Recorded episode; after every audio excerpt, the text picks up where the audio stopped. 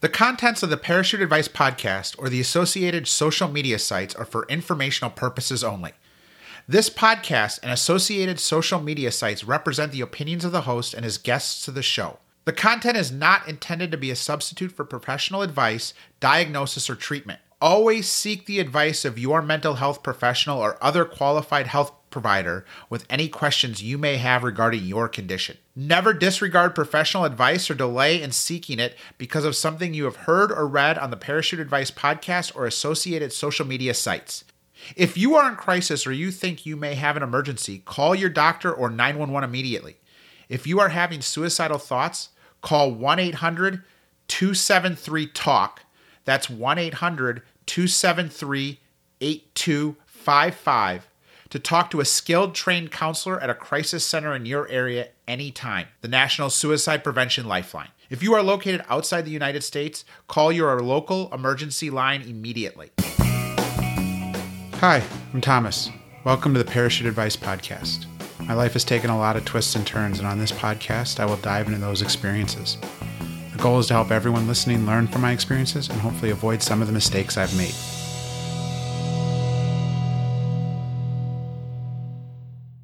Hi, welcome to today's episode of the Parachute Advice Podcast. I'm your host, Thomas. Today, I want to talk to you about something very different, but I think something that is very important to weight loss mental health. I think everyone suffers from issues in this area one way or another. I personally have had stretches of very bad depression and at times suffer from severe anxiety. I'm not ashamed of the fact that I've sought out professional help several times in my life, both after my dad had died when I was 11 and 12 years old, and then again after my mom died when I was 25. Both times I lashed out with severely destructive behavior. How severe? Well, after my dad died, I was expelled or pulled from school before being expelled two separate times. Finally, landing on a school that was very understanding of my behavior. What do I mean by this? I was the kid who did everything possible to not put the effort in. This has been me for years. I often joke that if I had put in even half the effort I did on not doing things, I would be a millionaire inventor. While in high school, I would often have a C or D GPA in basic courses to go on and take an AP class and score an A because I found it of interest and put the effort in. Frankly, it's a miracle I even graduated high school. Not because I couldn't, but because I was doing everything in my power to not. This same type of behavior erupted again when my mom passed away. I successfully drank myself out of a great restaurant job, ultimately being told I should quit before I was fired. It was not unheard of for me to come home and drink till I passed out, wake up, have a drink or two, and head into work. All while I was doing a bang up job destroying friendships. Like I mentioned in previous episodes, this fatalistic view I'd had would often erupt in me just ending friendships and then blaming everyone else for this having to happen. One thing that helped me with this was a life altering series of events 13 years after graduating college. I had destroyed a friendship with my best friend from high school. We were so close during college, we even got apartments across the hall from each other. Why not roommates, you ask? Well, we knew each other so well, we knew we could never be roommates. I won't go into details about this because, first off, it's still very personal, but more importantly, it's not my story to tell without getting the okay from his family. But let's just say it had a profound impact on my life. It really forced me to think about a lot of things and what needed to change. That said, I didn't make those changes easily or quickly. If anything, I headed further down the rabbit hole of why does anything matter if at the end it all just goes away. I let this impact both my professional and social life. I was extremely depressed and heading down a familiar path of destructive behavior. What stopped me? Several things. The realization that at 40 years old, the consequences would likely be life altering and not in a good way. My sister is the only remaining family I have would be horribly disappointed in me. And finally, if I really just wanted to end this all, I could at any point in time, but something was stopping me, and I needed to figure out what that was. What was it besides my sister and her disappointment that kept me grounded? If I didn't figure this out sooner or later, I would be right back into a self destructive spiral. The only item that continued to come to the front of my mind was the idea I mentioned back in episode 1. That is that a person can do anything or be anything they want to. You just need to put the work in. How could I hypocritically sit around saying this if I didn't hold myself to the same standard? And here I sit, physically, mentally, and financially in the best position I've been in my life. How did I do this? First off, it meant being very honest with myself. That might be the hardest thing I've ever had to do. I tell people this simple story. The hardest day for me ever was the day I decided I was and could be happy with the person I had become and could build from there. Why is this the hardest moment of my life, at least mentally? It means that everything that made me, shaped me, was inherently a good thing, or at the very least resulted in positive outcomes. Think about this. I just said losing my parents, the two greatest tragedies in my life, were inherently positive events. Doesn't mean I wanted that to happen or would wish this to happen on anyone else? Hell no. But it did happen and it shaped me, and I have to be okay with that to grow and evolve. So here I sit, working every chance I get to embrace hardship and use it to better myself. From here, I began to look at the little things that were impacting my ability to be happy. How could I be a better friend? How could I be a better brother? How could I be a better person overall? What did I control that I needed to change to do these things? First, for me, was looking for a new job that would get me out of a toxic environment.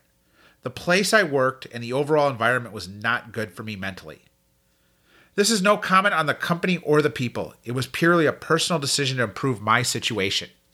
Ironically, within six months of finding a great job and company, I started this epic weight loss journey. I often found that I struggled in the arena of emotional intelligence. What is emotional intelligence? As defined in the Cambridge Dictionary, it is the ability to understand and control your own feelings and to understand the feelings of others and react to them in a suitable way.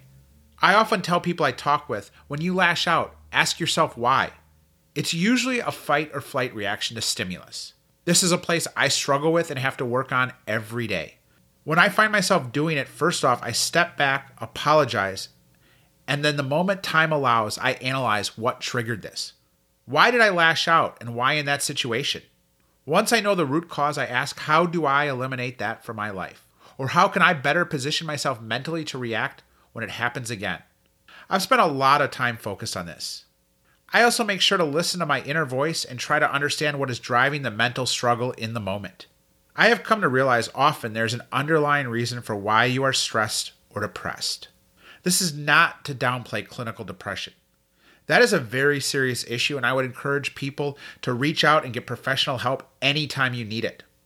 I recently read an article from the Harvard Business Review that had these great simple steps for when you need to cool down. Breathe. Simple mindfulness techniques can be your best friend in tense situations, and none is more straightforward and accessible than using your breath. Next, focus on your body. Sitting still when you're having a difficult conversation can make the emotions build up rather than dissipate. Experts say that standing up and walking around helps to activate the thinking part of your brain. Try saying a mantra. This is a piece of advice I've gotten from Amy Jen Su, managing partner of Paravis Partners and co author of Own the Room.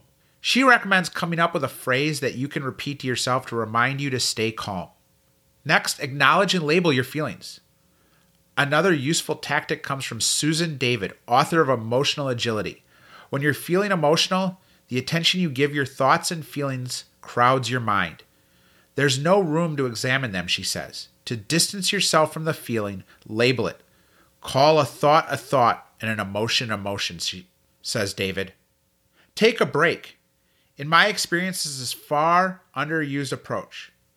The more time you give yourself to process your emotions, the less intense they are likely to be. So when things get heated, you may need to excuse yourself for a moment. Get a cup of coffee or a glass of water, go to the bathroom, or take a brief stroll around the office. Be sure to give a neutral reason for why you want to stand up and pause the conversation. Next, I'd like to talk about social media and the impact it has on our daily mental health, as well as the longer term impacts it can have. Too often, things like the quote doom scrolling and going down the proverbial rabbit hole of negativity on social media is just death by a thousand cuts. I was lucky to not go through high school or college with social media, so I still remember how to live without it. I try to limit my interaction with social media and the internet at times, but it's absolutely had impacts on my mental health. I've gone as far as turning my smartphone off or putting it in do not disturb for whole weekends. One of my favorite things about riding my motorcycle, at least for me, is that there's no way to be on the phone while I'm just out exploring the country roads. Recently, as part of a trip, I went completely old school to disconnect. What do I mean? I turned off my phone, I turned off my bike's GPS, and used handwritten directions on my arm to navigate. I also try to find ways every day to just go about my life being happy with what I have. I try to remind myself my terrible story or situation is someone else's dream situation. When you're upset you got a flat tire, there's someone out there dreaming of having a car so they can get a better job and have that flat tire.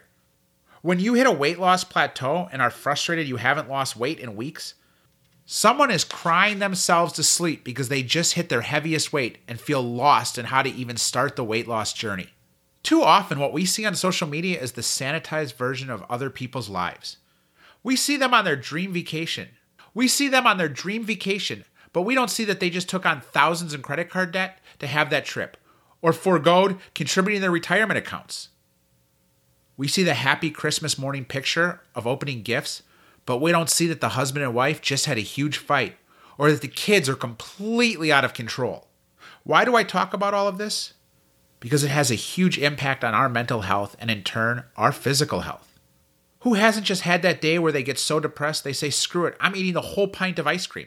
God knows I have. Then the next day your weight is up a pound. Luckily, it's from the physical weight of the ice cream. But we say, screw it, I failed, and the next thing you know, it's six months later and all of the gains you had made on your weight loss journey are gone. I know how this goes because I've been there and I've done that. Another thing I struggle with all too often is anxiety. At times it can be terrible. I've gotten so stressed at times and let my anxiety get so bad that it becomes crippling. All too often, I find it's over the dumbest of things. My biggest issue personally is I'm a planner. I like to have a plan for anything that could come up, and when I get into situations where I can't plan for everything, I get terrible anxiety and get stuck in these feedback loops. I've learned over the years that the best thing to do is step back and find the root cause of these anxiety feedback loops and look for solutions. I also find it best to take them on head on. For example, two years ago, before I lost the weight, I was planning to go on a solo motorcycle trip between jobs. I got so hung up on all the irrational things that could happen and how the trip could go wrong that I ultimately made up a huge excuse for why the timing wasn't right and didn't go on the trip. Think about that. I let irrational anxiety ruin a vacation. How often do we all let fears like that get in the way of us and our journey to greatness? Back to that trip. What did I ultimately do? Well, I went this past fall. It was my celebration for hitting my 200 pound weight loss goal. It would force me to face all the trip's fears as well as learn how to go on vacation after losing all that weight. That was something I was starting to get real anxiety about. How would I manage a vacation and eating out after all of the work losing all that weight? I had an irrational fear that one trip and I'd go to bed and wake up the next day and be 200 pounds heavier. I still let this get in my head from time to time, but this trip helped to prove it's a crazy fear. If you stick to your long term plan, things will be fine. I had four iconic Wisconsin restaurants and three breweries I planned to visit. I had no intention of limiting myself, but at the same time, I would make good decisions. Like, I don't need two cheese sandwiches from the cheese shop. One would do, but don't stress about the fact that it was full fat cheese or not low calorie bread. I stopped at a cute little ice cream shop and enjoyed one of my favorite flavors, Blue Moon. I had an amazing steak dinner one night. What happened after all this eating? Well, I gained six pounds by the time I was back, but within seven days was back to the weight I had been before the trip. Nothing was ruined. As for the trip itself, I identified all the items I was worried about and made a plan to deal with it. What if my battery died? What if I broke down? What if I got a nail in my tire in the middle of nowhere? This was easy. I have roadside assistance through both my insurance and my hog membership. I carried a mini jumper pack and a tire repair kit with an air pump. Did I overpack? Of course, I always do. But as a result, I had a plan for all the things I was stressed about and was able to just enjoy the trip. I mean, realistically, who doesn't overpack for a trip? Sometimes when I pack, you'd think I plan to shit my pants twice a day anytime I travel. Three day trip, need six pairs of underwear. Summer in the Midwest, I better have a raincoat and a winter jacket. So you ask, how does this all apply to weight loss? Simple. Be open to what is going on in your head and identify the root cause. Is it a big vacation and how you'll handle eating out? Is it the first big celebration like a friend's wedding? Is it going from weight loss to maintenance? All of these are things I have struggled with and learned to work through. Going on maintenance has been the hardest part of this whole journey. I'll have an upcoming episode about this and all the things I've done to be successful at it and the struggles I've had. But today, I want to leave you with the opening section of the Serenity Prayer, a prayer written by the American theologian Reinhold Niebuhr. God, give us the grace to accept with serenity the things that cannot be changed, courage to change the things which should be changed, and the wisdom to distinguish the one from the other, living one day at a time, enjoying one moment at a time, accepting hardship as a pathway to peace. Thank you for listening, and I look forward to you joining me for future episodes of the Parachute Advice Podcast. You can contact me at parachuteadvicepodcast at gmail.com. That's all one word, parachuteadvicepodcast at gmail.com. You can also follow me on Instagram at Parachute Advice. Thank you for listening, and please like and subscribe wherever you get your podcasts.